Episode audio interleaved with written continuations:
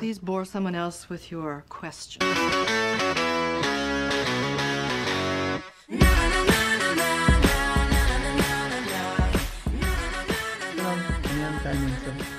השבוע מצאתי דף טיק טוק, שדף טיק טוק זה כאילו אני בן 32 בערך. אז השבוע פשוט מצאתי פרופיל בטיק טוק אה, של מישהי שממחישה איך דמויות מגלי היו לומדות בהוגוורטס, וזה גרם לי להיות אדם שמח יותר. ואני תמר יחיא, והשבוע הגעתי לעונה השלישית של האנטומיה של גריי, שהתחלתי לפני שבועיים. ברוכות הבאות לפודקאסט שלנו, אלוהים לובש את פראדה, שהוא בעצם שיעור פרשת שבוע שלא תשמעו באף בית כנסת, ואם כן, אז אה, נא להפנות אותנו אליו. בפודקאסט אנחנו מקשרות בין פרשת השבוע ובין מושגים ונושאים מהפמיניזם הרדיקלי שמעסיקות אותנו ואנחנו מרגישות שהם רלוונטיים לפרשה ולחיים. שבוע שעבר, או בפרק שעבר, שהיה לפני המון זמן, בגלל uh, כל מיני סיבות טכניות בכלל לא קשורות לזמן שהקדשתי לעריכה שלו. Um, דיברנו על פרשת לך לך ועל יציאה מהארון, והשבוע אנחנו הולכות לדבר על פרשת ויצא. ועל אתיקה של מוסר. אתיקה של מוסר. אמרתי אתיקה של מוסר. אתיקה של אכפתיות. אכפתיות. אכפתיות. אימא שלי היא רופאת ילדים, והיא קוראת ללא הפסקה מאמרים על איך אמורים לגדל את הילדים שלך בצורה טובה יותר. אה, אז אני גם מקבל מדי פעם מאמרים על זה שעישון גראס לא טוב לפני גיל 25, כי המוח מתפתח. תודה. אה, וגם בתור ילד עשינו כל מיני דברים שאמורים לפתח אותך. בין היתר, אני הלכתי לחוג אקרובטיקה. כלומר, למדתי בכיתה ב' וג' איך לעשות גלגלון, פליק פלק, עמידה על ידיים והליכה על קורה. אה, כיום אני straight ונשוי לאישה. אה, ובסוף השנה הראשונה, אח שלי, רנן, זכה במקור הראשון בחוג שלנו. ואני לא זכיתי באף מדליה. והוא חזר עם מדליה שהיה לה את המספר אחד, והוא שמח מאוד, ואני פשוט, אני זוכר את עצמי ממש חזרתי הביתה ובכיתי והייתי עצוב. אז באותו הערב, או אני חושב שאולי הערב למחרת, אני לא זוכר אם אבא שלי לקח אותי או שהוא קנה את זה בעצמו, ואני קיבלתי מדליה.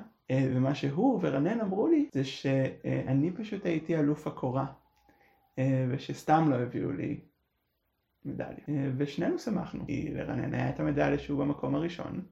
כרגיל, ולי הייתה מדליה שקנו לי. ואתם יודעים, זאת בחירה שנויה במחלוקת. אפשר ללמד את הילד שלך שיש מקום ראשון, יש מקום שני, יש מקום שלישי. לפעמים לא מנצחים, זה בסדר, אלה החיים ואלה החוקים של החיים. אה, אבל אותי לימדו שאם מישהו עצוב, או אם מישהו מאוד אכפת לו ממשהו מסוים, זה לא ממש משנה מה החוקים אומרים בנוגע לזה. חשוב שהוא יסיים את היום במקרה הזה שאני אסיים את היום שמח. זה אחד הסיפורים החמודים. זה מזכיר לי שכשאני והאחים שלי היינו שואלים את אימא שלי את מי הכי אוהבת, היא הייתה אומרת לנו, מהבכורות אני הכי אוהבת את תמר. ומהנדבים אני הכי אוהבת את נדב. ומהקטנים ככה הייתה ממשיכה. וזה היה נראה לכולם, אני בטוחה שלהרבה אנשים יש סיפורים כאלה, וזה נראה נורא בנאלי. כי בחוקים של אהבה, אז לא צריך להתחרות כאילו. ובאמת כל ילד תופס מקום אחר בלב של ההורים שלו. אה, ומהבכורים הכי אוהבים את הבכור, ומהשניים הכי אוהבים את השני. וזה לא תחרות. פתאום כשזה מגיע להתעמלות קרקע בכיתה ב', למרות שקלירלי לא כל כך חשוב התעמלות קרקע בכיתה ב', אז יש מנצח אחד, ולקנות עוד, ולתת למישהו מדליה למרות שלא מגיע לו, זה לא פייר. ואני חושבת שבפרק אנחנו הולכות לחקור קצת מתי אנחנו מסתכלים על העולם בעיניים של אהבה וחמלה, ובסטנדרטים האלה של מכל הבכורים ומכל הקטנים. ומתי אנחנו מסתכלים על זה ב- למי מגיע לקבל את המדליה, ומה קורה כשמערבבים. לורנס קולברג היה פסיכולוג אמריקאי מפורסם, שהתפרסם בעיקר בגלל תיאוריית שלבי ההתפתחות המוסרית שהוא יצר. כלומר, קולברג יצר על בסיס מבחן פיאז'ה, שזה גם מבחן מפורסם על התפתחות מוסרית אצל ילדים, איזשהו מבחן שהיה מורכב מהצגה של דילמות מוסריות לילדים, והמחקר שלו טען שילדים ככל שהם מתפתחים בגיל הם גם מפתחים יכולת מוסרית יותר ויותר גבוהה. השלב הראשון למשל הוא פחד מעונש, כלומר, אחי, אנוכי ילד מפחד שיכעסו עליו, לא רוצה שישימו אותו בפינה, וכו' וכו' וכו'. והשלב האחרון והכי גבוה זה הבנה של עקרונות מופשטים של צדק ומוסר. מה שמעניין במבחן הזה, הוא שילדות תמיד קיבלו בו ציונים נמוכים. הוא טען שנשים מגיעות רק לשלב 3 מתוך 6 בפתרון הדילמה המוסרית, ואילו גברים מגיעים לשלבים גבוהים יותר. ובגלל זה הוא חשב שנשים נוטות להיות פחות מוסריות. עוזרת מחקר שלו, בשם קרול גיליגן, עזרה לו לעשות את המחקרים שלו, ובשלב מסוים היא העבירה עליו ביקורת, וטענה שזה לא שנשים הן פחות מוסריות מגברים, אלא שהמבחן מוטה מגדרית. כלומר, המבחן מתבסס על תפיסה גברית של צדק ומוסר. ובגלל זה נשים לא מצליחות לקלוע אליה, אליה ובעצם בגלל הדרך שבה מחנכים נשים וגברים בחברה שלנו, לנשים יש מדדים אחרים או מוסר שונה. זה שהן שונות במוסר שלהן לא אומר שהן פחות מוסריות מגברים, אלא פשוט שיש עוד דרך להסתכל על שאלות של אתיקה. אחת הדוגמאות שקרול גיליגן אה, השתמשה בשביל לבסס את התיאוריה שלה היא דילמת הגניבה מהרוקח.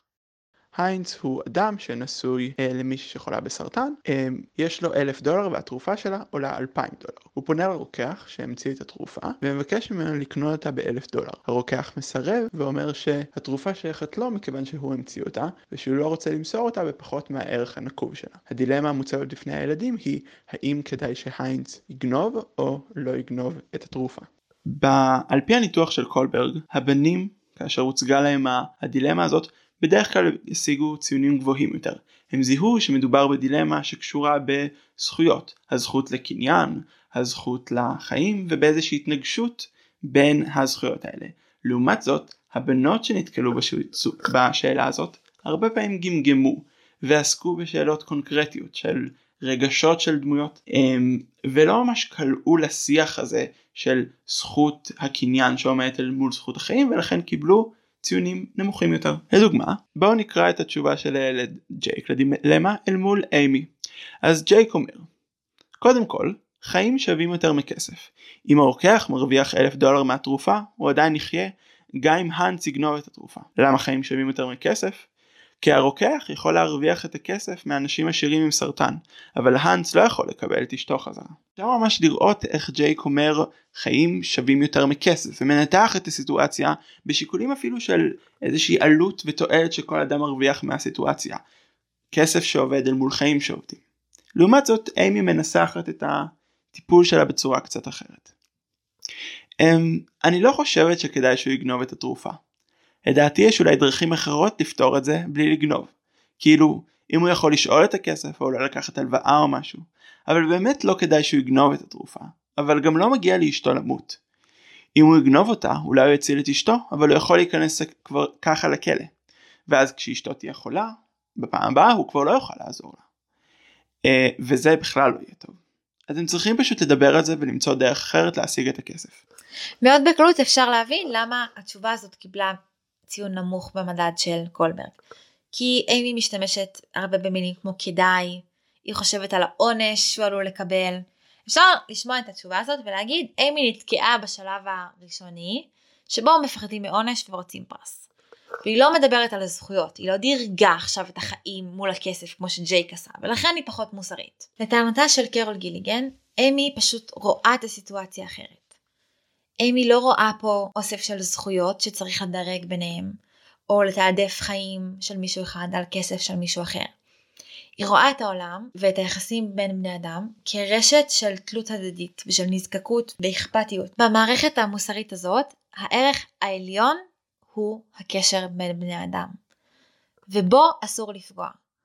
ולכן הפתרון שאימי מוצא אמנם נשמע מגומגם, אבל אפשר לראות שהיא ממש מנסה למצוא פתרון שיפגע בכמה שפחות מהמשתתפים בדילמה. במבט של אימי, מי שלא מוסרי בדילמה ושיש לו איזושהי בחירה, זה לא היינץ, בעלה של האישה שנוטה למות, אלא הרוקח, שלא מוכן לתת לו את התרופה. הרוקח בוגד בערכים החשובים לנו מלכתחילה, ולכן קצת לא הוגן להציב את השאלה על היינץ. ומהמקום הזה בעצם גיליגן מפתחת תורה שלמה שנקראת אתיקה של זכויות מול אתיקה של דאגה או חמלה או אכפתיות. היא טוענת שבגלל האופן שבו מחנכים נשים, שהוא סוגריים, להביע רגשות, אה, לטפל אחד בשנייה, לטפל באחים הקטנים, להשתתף בדאגה לבני הבית מגיל מאוד קטן, להתעסק כל הזמן בקשרים בינם לבין החברות שלהם, לרחל, כל מיני דברים שאולי נתפסים כאילו קטנוניים ובאמת לא מספיק מוסריים או לא מספיק אה, מופשטים או מתוחכמים אבל הם בעצם הפרקטיקה של להיות עסוקה באנשים שסביבך. אה, והיא טוענת שבגלל האופן שבו אנחנו מחנכים בנות הן גדלות לראות את העולם דרך, דרך הרגשות והאכפתיות לצרכים של האחר ובעצם הן מנסות המטרה העליונה באתיקה של דאגה היא לנסות ולצמצם כמה שיותר פגיעה ואלימות ולמצוא מצבי פשרה ש... בהם כמה שיותר אנשים מרוויחים. דוגמה מאוד יפה שאני מכירה מזה זה אלה, איזה משחקים בנות ובנים משחקים בגילי יסודי. בנים משחקים כדורגל ככה שוב הכי סטריאוטיפי בעולם וגם יאמר לזכותה של קרול גיליגן שהיא כתבה את המחקרים האלה כאילו בשנות הכזה 60. אמ, אבל ילדים בנים משחקים כדורגל. ואין דבר שבנים בכיתה ג' ממוצעים אוהבים יותר מללכת מכות במשחק כדורגל בהפסקה פחות או יותר. למה הולכים מכות בכדורגל? בגלל שמישהו עשה משהו לא הוגן, או כי מישהו הפסיד והוא מתעצבן על זה. כלומר, אפשר אפילו לפוצץ את המשחק בשביל העיקרון.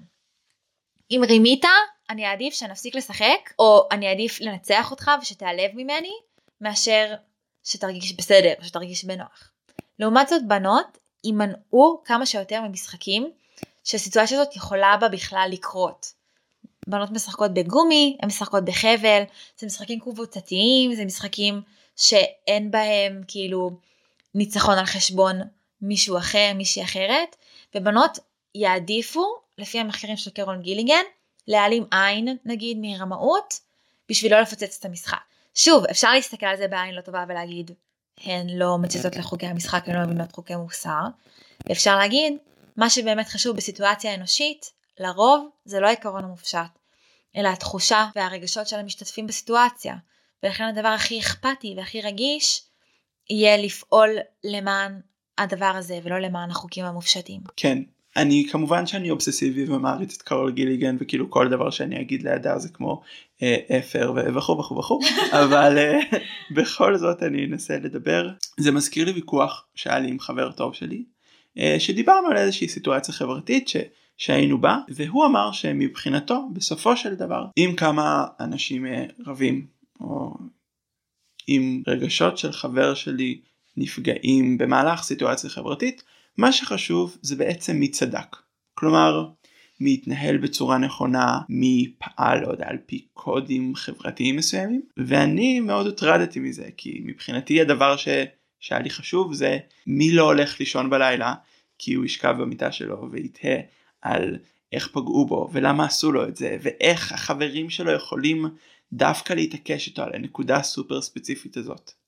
וזה סוג של אל תהיה צודק תהיה רגיש אם אני אעשה איזושהי פרפרזה. ואם מסתכלים על התיאוריה הפסיכולוגית שלה לא רק בתור תיאוריה פסיכולוגית אלא גם כסוג של קריאה במציאות כי קווים מוסריים של אה, התנהגויות מוסריות של נשים הם לא הדרך שבה אנחנו מוצבים ללכת. אם מסתכלים על זה ככה אז המחקר הפסיכולוגי שלה לא רק מנתח אה, איך בנים ואיך בנות מתנהגים, אלא גם איזה דרכי התנהגות כדאי שנחלץ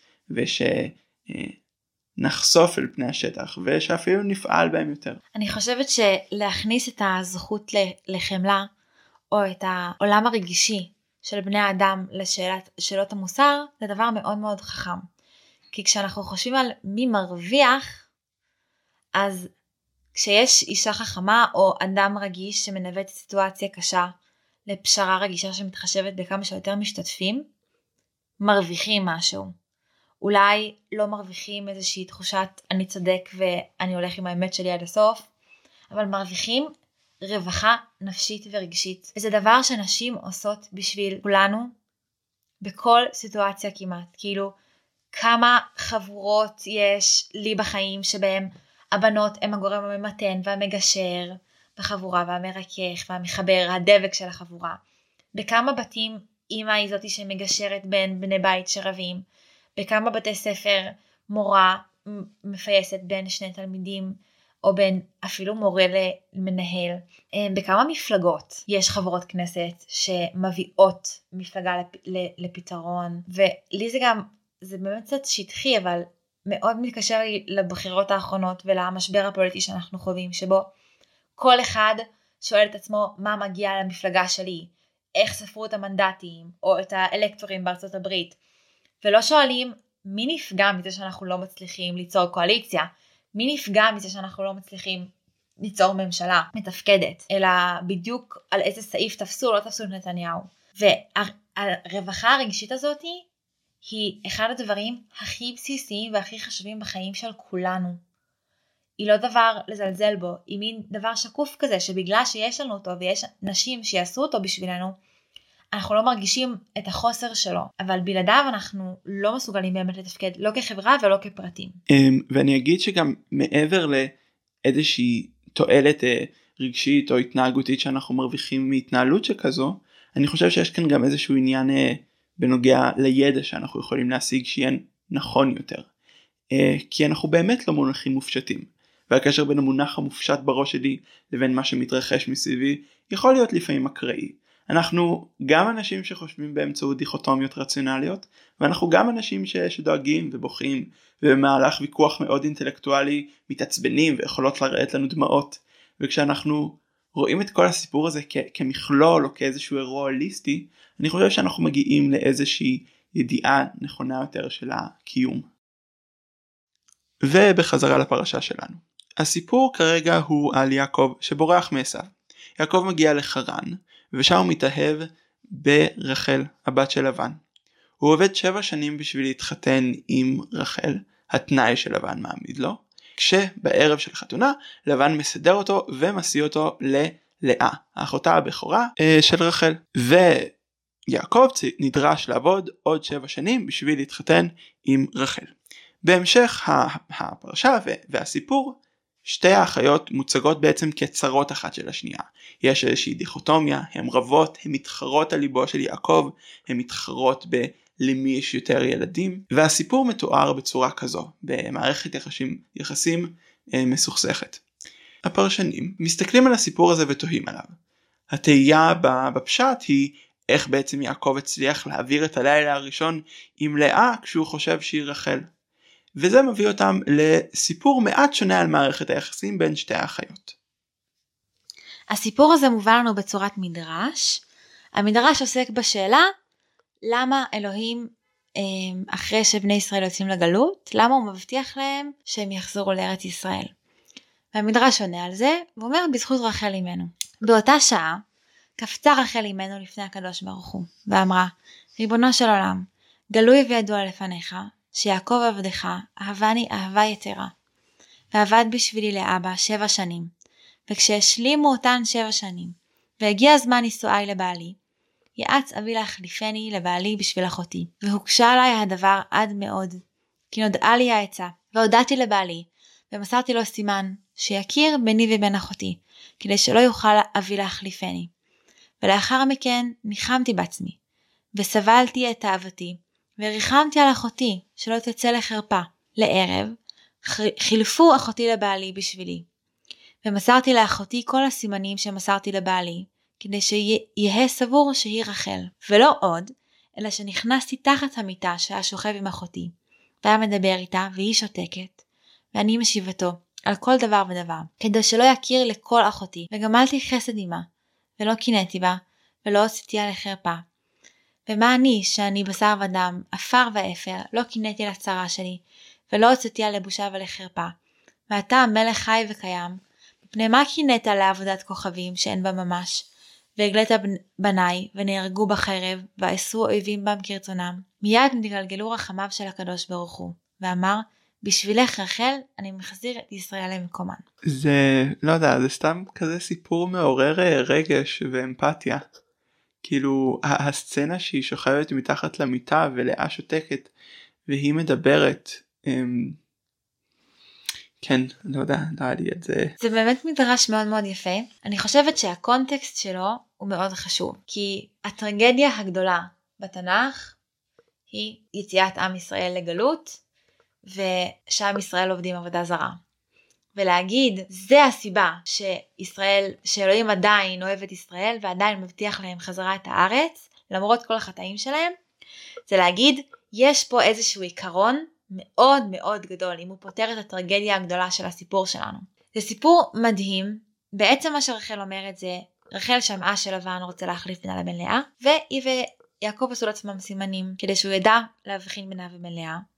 ואז היא רחמה עליה ואמרה לה, גילתה לה את הסימנים שהם עשו, את הסימנים הסודיים שלהם. ואני חושבת שזה סיפור מדהים, כי הוא צובע את כל הסיפור התנ"כי באתיקה של דאגה. הוא מספר את הסיפור של שתי אחיות לא כאחיות בכורה וקטנה יפה ופחות יפה, אחת שמתאהבים בה במבט ראשון ואחד שאף אחד לא רוצה וצריך בתכסיסים לחתן אותה כדי שהיא תמצא שידוך, אלא כאחיות, חברות, שאוהבות אחת את השנייה ואכפת להן אחת מהשנייה. כשרחל מסתכלת על הסיטואציה הזאת היא אומרת באיזשהו מקום אני מעדיפה שאחותי לא תיפגע ולא תתבייש ומאשר שאני אתחתן עכשיו עם יעקב. היא בעצם אומרת אני עדיף שאני בסיטואציה שבה כמה שפחות אנשים ייפגעו עדיף שאני אפגע קצת מאשר שאחותי תיפגע מאוד. וכשהיא נותנת לה את הסימנים האלה לה, כאילו ליל הכלולות שלה ושל יעקב היא נותנת לה בעצם את הקשר הרומנטי שלה עם בעלה ולרחל וליעקב יש קשר מאוד רומנטי שמתואר כאילו באיזה נשיקה ראשונה דרמטית ובאיזה התאהבות מהרגע הראשון. וכתוב על יעקב ש... ושהשבע השנים האלה שהוא עבד את רחל היו כימים אחדים באהבו אותה. כאילו יש פה איזה רומנטיקה עצומה ורחל מוכנה לוותר על חלק מהרומנטיקה הזאת בשביל הקשר עם אחותה, בשביל ההרמוניה הכללית של המשפחה גם. אמ, וזה מדהים בעיניי שזאת המסקנה. ואני חושבת שיש בזה משהו מאוד מאוד עמוק, שאנחנו האנושות נמצאת באיזשהו מצב של גלות ושל ריחוק, שבו אנחנו מסתכלים אחד על השני כזכות זכות של מי גוברת על זכות של מי והרווח של מי שווה שהוא יקרה על חשבון מישהו אחר, ושיש איזשהו, איזושהי תרופה שמתחבאת בדרך הזאת של רחל ולאה ובדרך הזאת של אתיקה של אכפתיות. אמ, ואולי ממנה אנחנו נצליח קצת יותר. וגם עכשיו אני חושבת, זה המקומות שבהם יש תקווה, שיש בהם חמלה. אמ, זה היה מהמם, אמ, ולא יודע, בכל פעם שאנחנו מגיעים לכזה מחשבות בסוף הפודקאסט על כזה לעתיד, אני מרגיש שאנחנו קצת אה, אומרים איזושהי תפילה בכל פעם, ואני רוצה, אני רוצה להצביע על דבר נוסף שראיתי בסיפור הזה, שיחד עם מפנה לאתיקה של אכפתיות, אנחנו רואים כאן גם מפנה. התמקדות בגבר להתמקדות באישה. בעצם מה שרחל אומרת בסיפור הזה זה אני ולאה הכי חשובות. הסיפור כאן הוא לא על יעקב והוא לא על רומנטיקה או אולי זה לא מה שמשנה אותו מה שמזיז אותו זה אהבה שלי לאחותי אפילו אהבה שלי לאבא שלי במובן מסוים אבל בעיקר אהבה שלי לאחותי. אמ, וכשהיא עושה את זה היא בעצם פותחת אפשרות לסיפור אחר. סיפור שהגיבורות שלו הן גיבורות. הן סוג של אה, אנה ואלזה מוקדמות כאלה שדואגות אחת לשנייה. אה, ולא אה, ולא הסיפור של יעקב. Um, בזה סיימנו את הפרק שלנו. אנחנו שמחות מאוד ש... שהייתן איתנו. um, הוא היה מרגש בעבורנו ואנחנו מקוות שגם בעבורכן. Um, זהו בנימה אופטימית זו אתן מוזמנות לעקוב אחרי עמוד האינסטגרם שלנו שנקרא God מקף תחתון where's Prada יש אליו קישור גם ב... אם אתם שומעים אותנו דרך אפליקציית אנקור um, ואם לא אז תעשו גוגל כאילו די כמה זה קשה כבר יכול להיות. אי אפשר לשים לינקים בספוטיפיי, אנחנו מצטערות מאוד. אנחנו ממש נשמח לשמוע את דעתכן, אנחנו ממש נשמח לפרסם תגובות שלכן, או הודעות קוליות שלכן. וזהו, אתם מוזמנות לעמוד האינסטגרם בשביל קריאה נוספת וטקסטים אה, מעניינים אחרים, ונתראה בפרק הבא.